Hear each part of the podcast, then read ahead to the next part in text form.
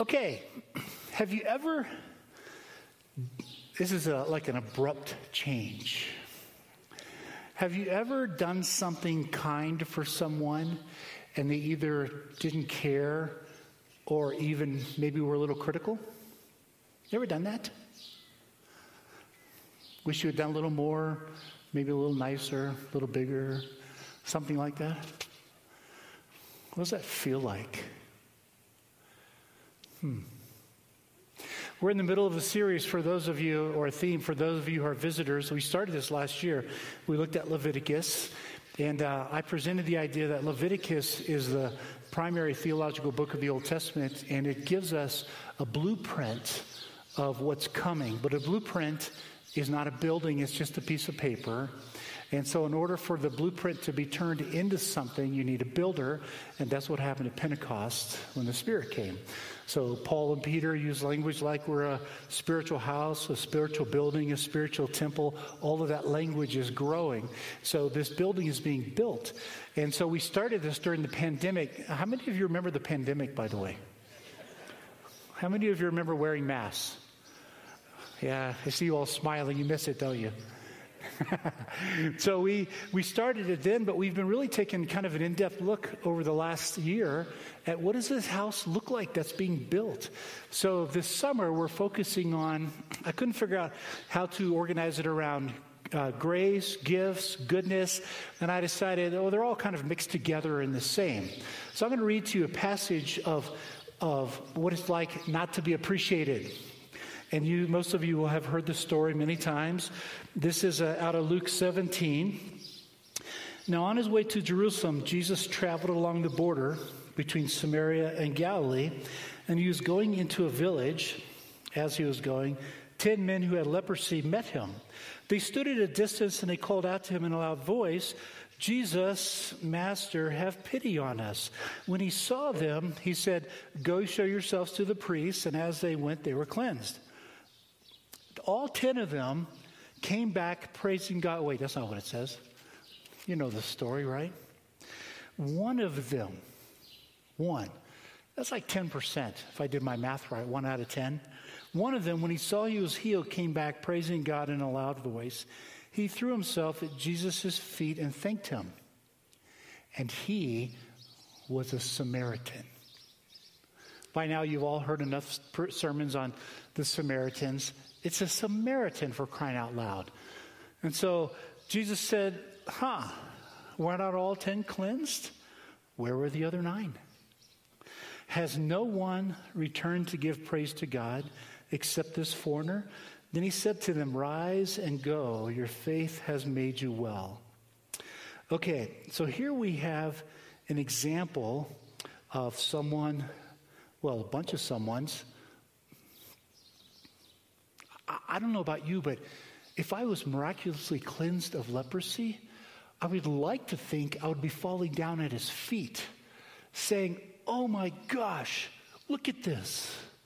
And they just went on their way. They went on their way. Now, you're probably wondering why we're starting a sermon like this if we're focusing on goodness, because this is a critical part of the concept of grace. Today, we're going to talk about grace. A church that is a good church, last week we said is characterized by empathy.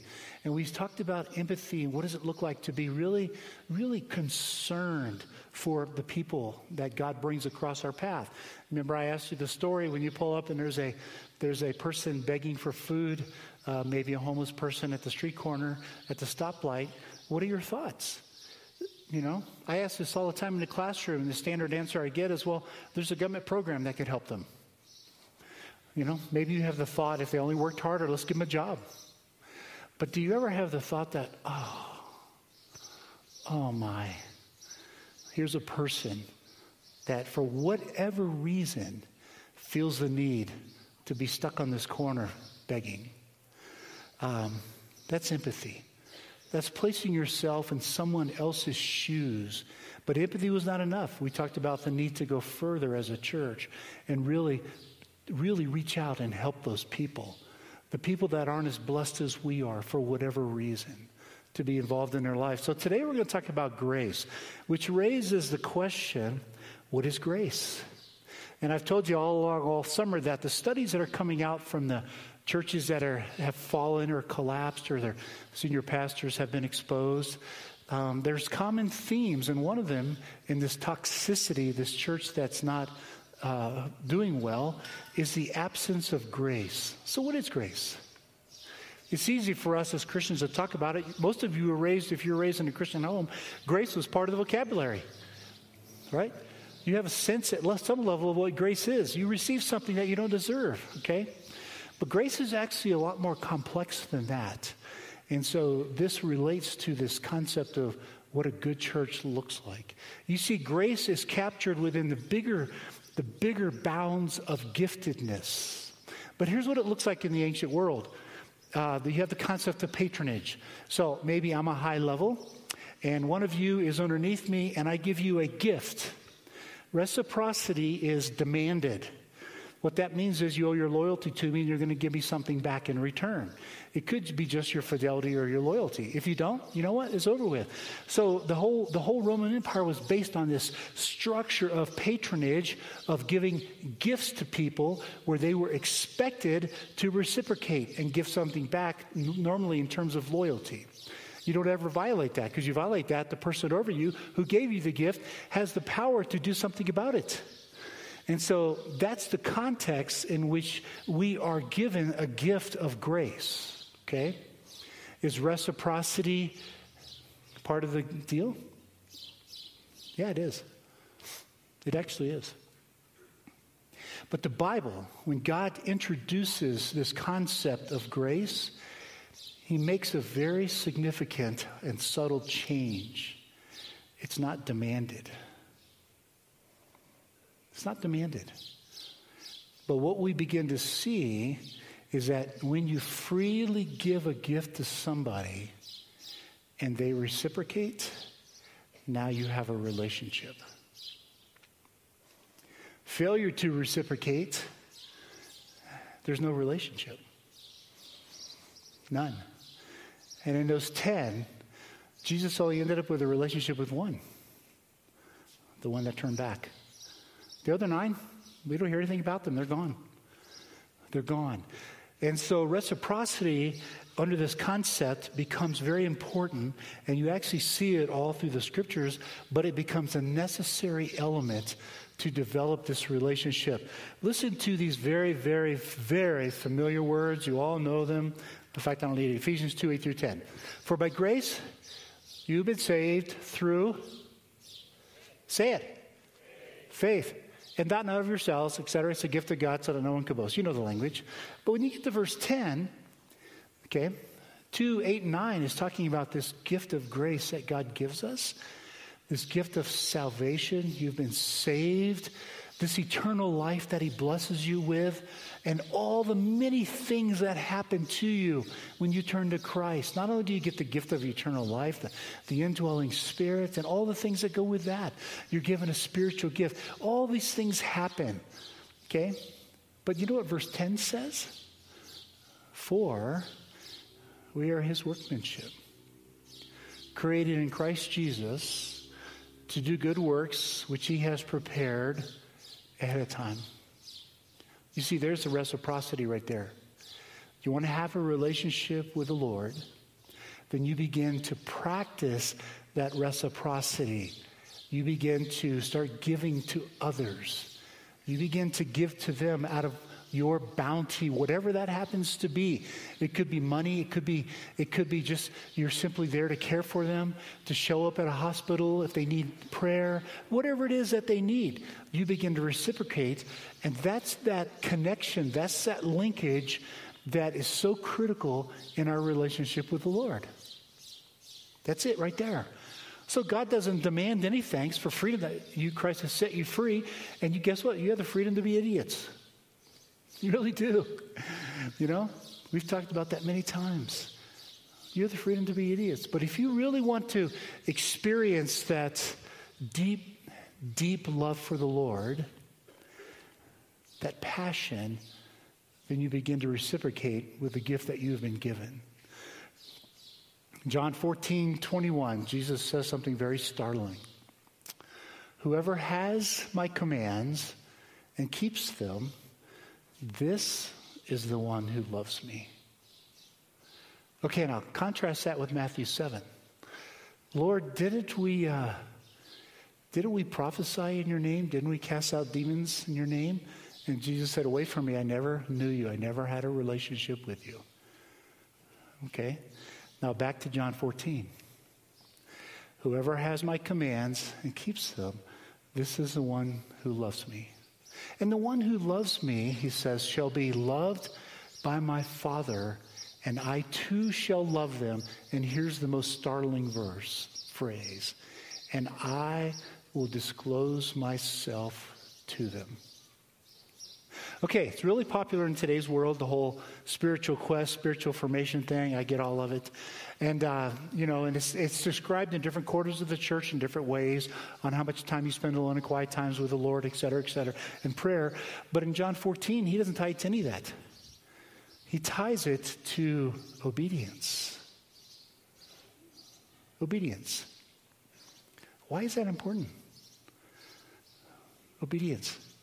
When I finished my doctorate and uh, defended my thesis, my, th- my dissertation was on, I don't think I've ever brought this up for our church, but my dissertation was on Paul's thinking on the role of community in the sanctifying and maturing process. So when I got done, it was a New Testament uh, dissertation, so all of my examiners were all New Testament wizards. And so they said, at the very last thing they said, so you think a person needs the community of faith to grow to maturity? I said, sure, absolutely. They said, how would you defend that in about 60 seconds? Well, I just spent two hours defending it. Now you have to do it in, two, in, 30, in 60 seconds. And I said, how do you love one another if there's no one to love? How do you forgive one another if there's no one to forgive? How do you care for one another's burdens if there's no one's burdens to care for or carry? I mean, 57 one another's of Paul alone if you do nothing else. In fact, be interesting to see if you can find any command in the New Testament that you can do alone. The implication for all of them is that we're in a relationship and we're living it out. And you see, Jesus understood that, and that's the secret to you want to really know the Lord? You really want to know the Lord? Prayer is important. Uh, don't get me wrong. But he doesn't craft it in terms of prayer, he crafts it in terms of obedience. And here's what it looks like you ever been around somebody who's not very forgiving? You ever seen that person? Let me see. They're just harsh and cold, right? They're not very forgiving. They don't understand forgiveness. Paul says in Ephesians that we forgive because we have already been forgiven, not because the person repents or apologizes or changes or transforms or does any of that.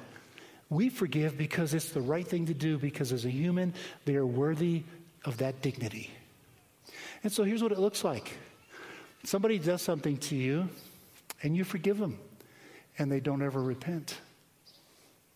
They still don't like you. Somebody else does something to you, and you forgive them. And guess what? They don't ever repent. Next time they see you, they're mean to you. Love your enemies. Somebody else does something to you and you forgive them, not because they repent, because it's the right thing to do. There comes a point in time in this process of forgiveness where your gaze slowly shifts upward and you say, Is that what it was like to forgive me? Yeah. Yeah, it was. It was. That's why the cross is so important. It's at that point that you begin to sincerely appreciate what Jesus did for you. At that point. So common today. You see it all over social media. The judgmental criticism, right? The condemnation, pointing out people's flaws. I see it. I make a mistake up here and say something that maybe I didn't mean to say. Maybe I did mean to say it, but somebody gets mad at me. And they get mad. That's not right what you said. And I said, Do you have the same, I don't say this, this is what I think. Do you have the same level of energy for your own sin that you do for mine?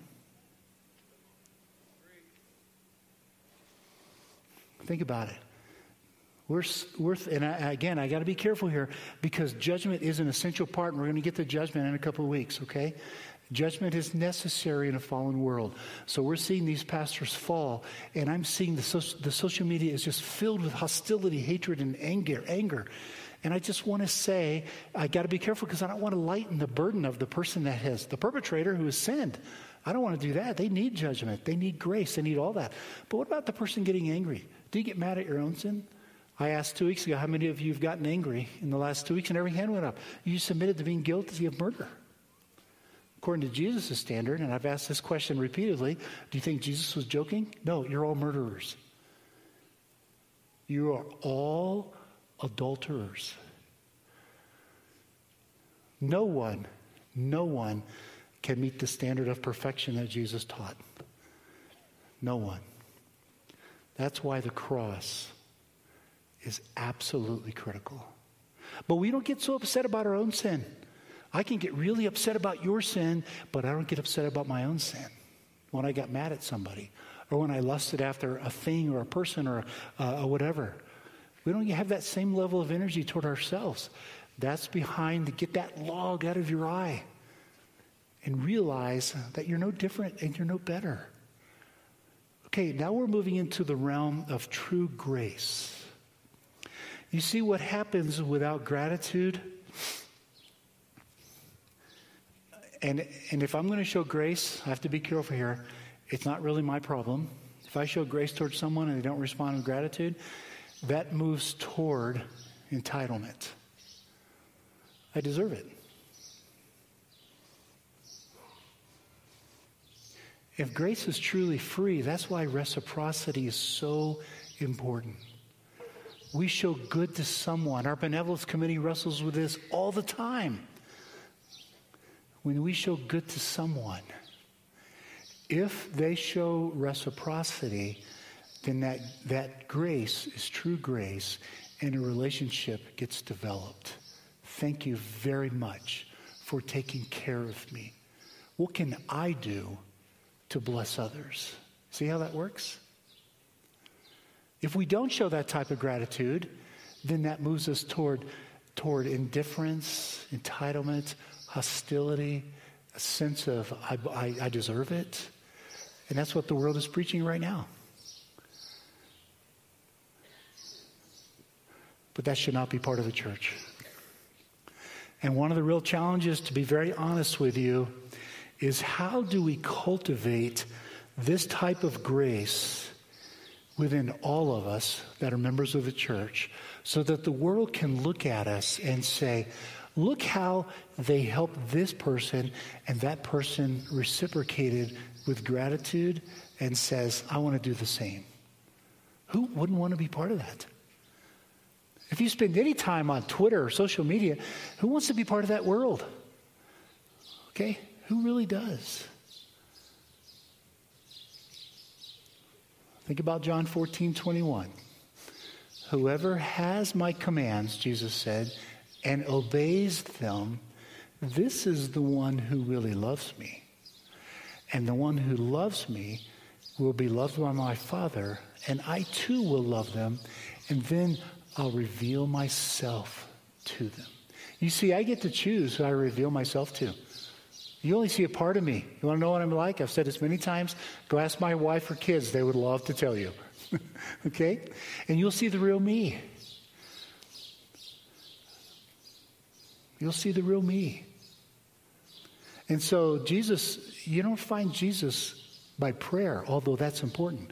What he's arguing here is you find Jesus through that reciprocal process.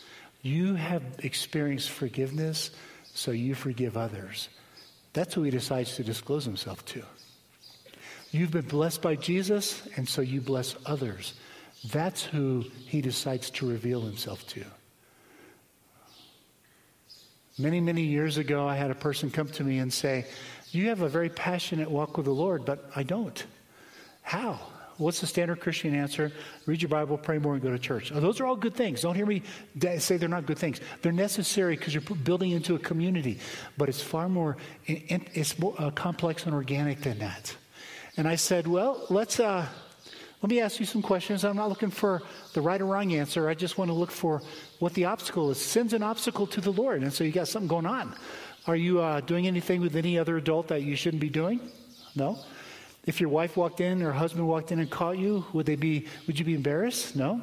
Okay. Are you? Uh, and I just went down the list of sins, and I got to greed, and I said, "Are you greedy?" And this person said, uh, "I don't know that. How would I know?"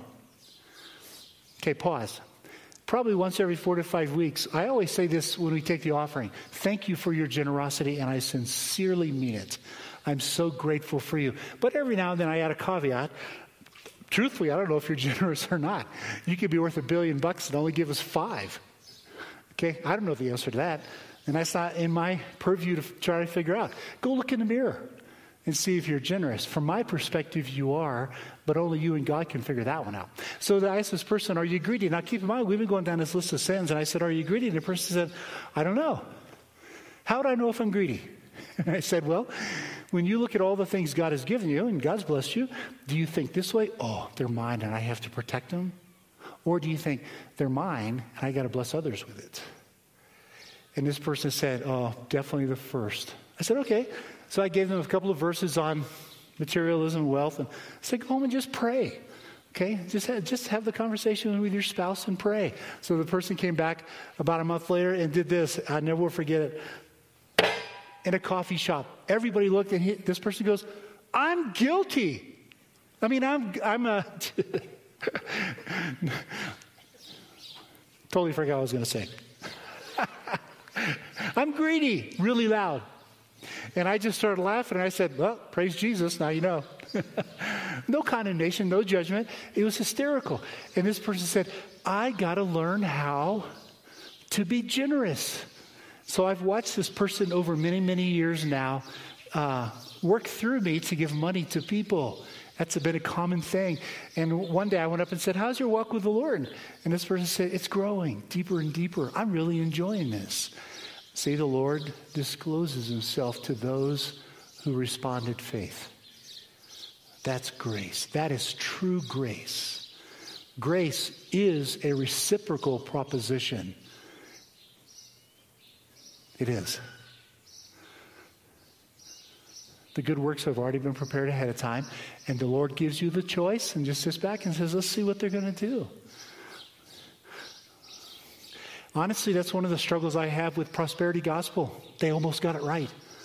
2 Corinthians 9 is very clear that you cannot outgive the Lord.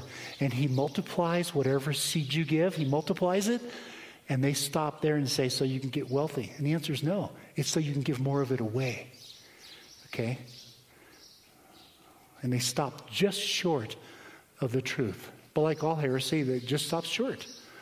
You get more and more so you can give it away.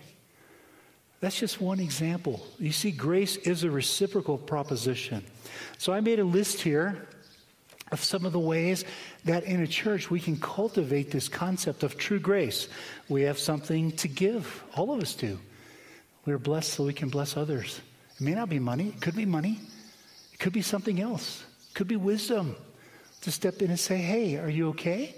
Maybe it's to step into a marriage that's struggling and say, "Can I uh, can I take you and your spouse out to lunch and see if we can if I can encourage you? I want your marriage to do well." Maybe that. We're willing to forgive. We forgive because we've been forgiven, not because the other person repents. That's why. Forgiveness is not an event. It's a decision not to hold somebody accountable, not to penalize them for something that they've done. And you know what? If you've been hurt by that person, that's not an event. Trust me. Every time you look at them, that flares up. And it's that decision, a process, a lifestyle, a part of the heart over and over and over again where you say, I'm really not going to hold this person to account. That's why the Lord is so strong. Let me get vengeance, not you. Your job is to forgive. That's your job. That's a gift. How about are we cultivating gratitude? We don't want a church of entitlement. We don't want poor people coming to us that feel entitled. No, we want them to say, Thank you. Thank you. Let me sacrifice for you. And what is it I desire? I desire that reciprocity. Thank you. Not because I want your approval, but because that's the enrichment that comes from true grace in relationships. And all of a sudden, we have a relationship starting to form. If we say, I deserve it, well, there's no relationship there. There's a lot of this. Back away. How about this? We equally love one another and we grant space for the use of gifts. Everyone has been given a gift. Part of the leadership's responsibility of our church is to give you space to use your gift. Okay? I'm no better than you because I'm up here. I just have a gift of teaching that I love to share. One of the things I love doing in the developing nations, the third world countries that I go to, you know, what are they used to with missionaries? They're used to always us coming and helping, and so we must be better than them. It's really hilarious when you're sitting with a bunch of young students that are recently Hindus and say, Picture what we're doing as the communion table, which we're about to celebrate in just a minute. Communion table, we all come to the table equally. So I'm bringing you a gift that I received in my country called education. And I know you can't get it, so I'm going to bring it to you. Honestly, when I finished my doctorate, I didn't pay for it. I had a bunch of friends pay for it. I couldn't afford it. And so when I finished 23 years ago, I just said, Lord, maybe I could go to countries where they can't afford for me to come. Now, I'm not rich, so you're going to have to pay for it, which the Lord does. I have donors that help me every trip, you know, to pay for it. And I go where they can't afford for me to come. And I tell them that story. So somebody gave, blessed me with their gift, and I'm blessing you with my gift. That's called education. And so what is it you're bringing to the table? We're equal, brothers and sisters. It's not this, it's this. What are you bringing? It's hilarious to watch them, some of them for the first time in their lives, sort that out and say, and be told, you're, you're an equal brother or sister in the Lord. You have something to bring. What is it? I don't know. Do we create that kind of space in the church, that kind of attitude? How about to learning to trust one another? You know, without trust, all this doesn't matter anyway. What about trust? And if trust is broken, which it often is, are we willing to rebuild it? Trust is essential for grace to actually function well. If we don't have trust, here's what happens. Why are you giving me this gift? What are you trying to get? There's no trust there. Well, then grace, it doesn't work. Why give a gift if they don't care? Or if they're suspicious? And so, what does it look like for us as a church to keep nipping, chipping away at let's trust one another because we're equal brothers and sisters in the Lord. That produces unity. Here's another one. Are you allowed to fail in our church? I'm glad you feel that. He said yes. You see, a church that's really enriching itself and immersing itself in this true grace is that you get to fail. Listen to these words out of First John. Again, things that you've heard, verses you've heard many times, but we often highlight one part of the verse and not the other one.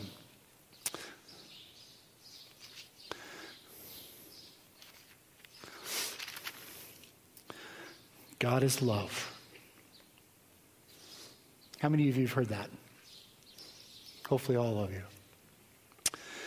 Whoever lives in love lives in God, and God in them. You don't hear that one so much. This is how his love is made complete in us, so that we will have confidence on the day of judgment. In this world, we are like Jesus. There is no fear in love, none.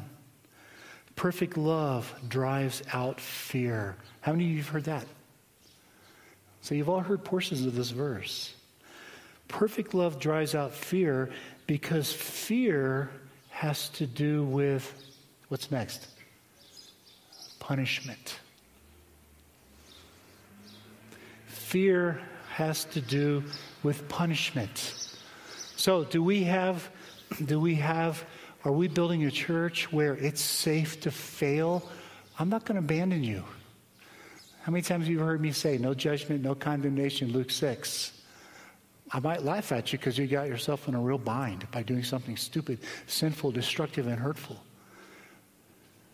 You see the difference? The one thing I don't, the things I don't have control over, I can't convict you, redeem you, or transform you. Only the Holy Spirit can do that. I'm really only left with a couple options. One is to love you, and the other one is just be very patient and curious and let the Holy Spirit shove you in the ditch. When He shoves you in the ditch, that's when I get to use my gifts and say, Come on, let me help you out. Are we cultivating a, a grace filled church where when you, when you fail, we come running, we don't criticize? Let me help you. You see, what this all comes down to is pretty simple it's learning together to trust the Holy Spirit. He transcends our abilities, Ephesians 3, to him who is able to do exceedingly abundantly beyond all that we ask or think. He transcends our abilities, but he also transforms our inabilities. He steps in and helps us. So when you have a church that is free from fear and toxicity, none of us are better than anyone else. And we practice this grace where we give it to each other and then we respond. We reciprocate in two ways. Thank you, Lord. Or thank you, person, whoever it is. And then we turn right around and repeat it ourselves. When we do that, that's a grace filled church. You see, we do have freedom freedom to love one another. Perfect love casts out fear because fear has to do with punishment, not love. So, what kind of church are we? For you visitors, what kind of church do you have at home? You have a grace filled church? Father, thank you for your goodness. Lord, we uh, once again we say thank you. We count it such a privilege, such a deep, deep honor that you would reach out to us and enable us to be called your children, to give us that privilege, Father, to give us that honor, and then to want to use us and reflect your glory through us. We confess that it's not easy to understand all that, but we believe it's true. Help us to be a grace filled church. Help us to be a church that, when this county around us is feeling so insecure, some are angry and hostile, some are terrified, Lord, some feel very unsafe, whatever it is, help us to be a church that when they look at us, they just taste and see that you are good because they can look at us and taste and see that we are good. In your son's name, we ask you to bless us in this way. Jesus. Amen.